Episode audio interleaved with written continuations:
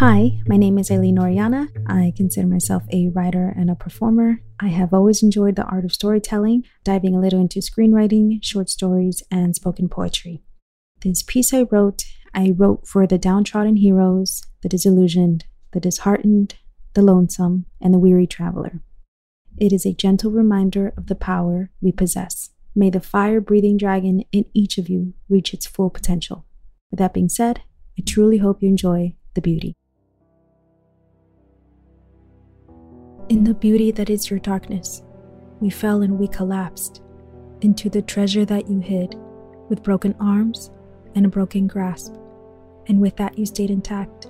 We could see it in this cave. A dragon is hard to catch, but a form harder to attain.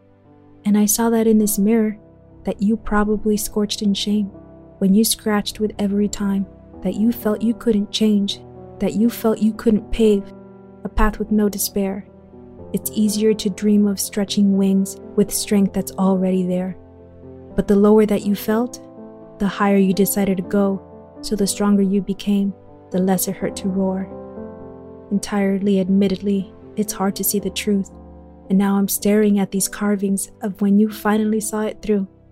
I bet you smiled when you realized the greatest treasure we could find was the power inside of you and not the gold you left behind.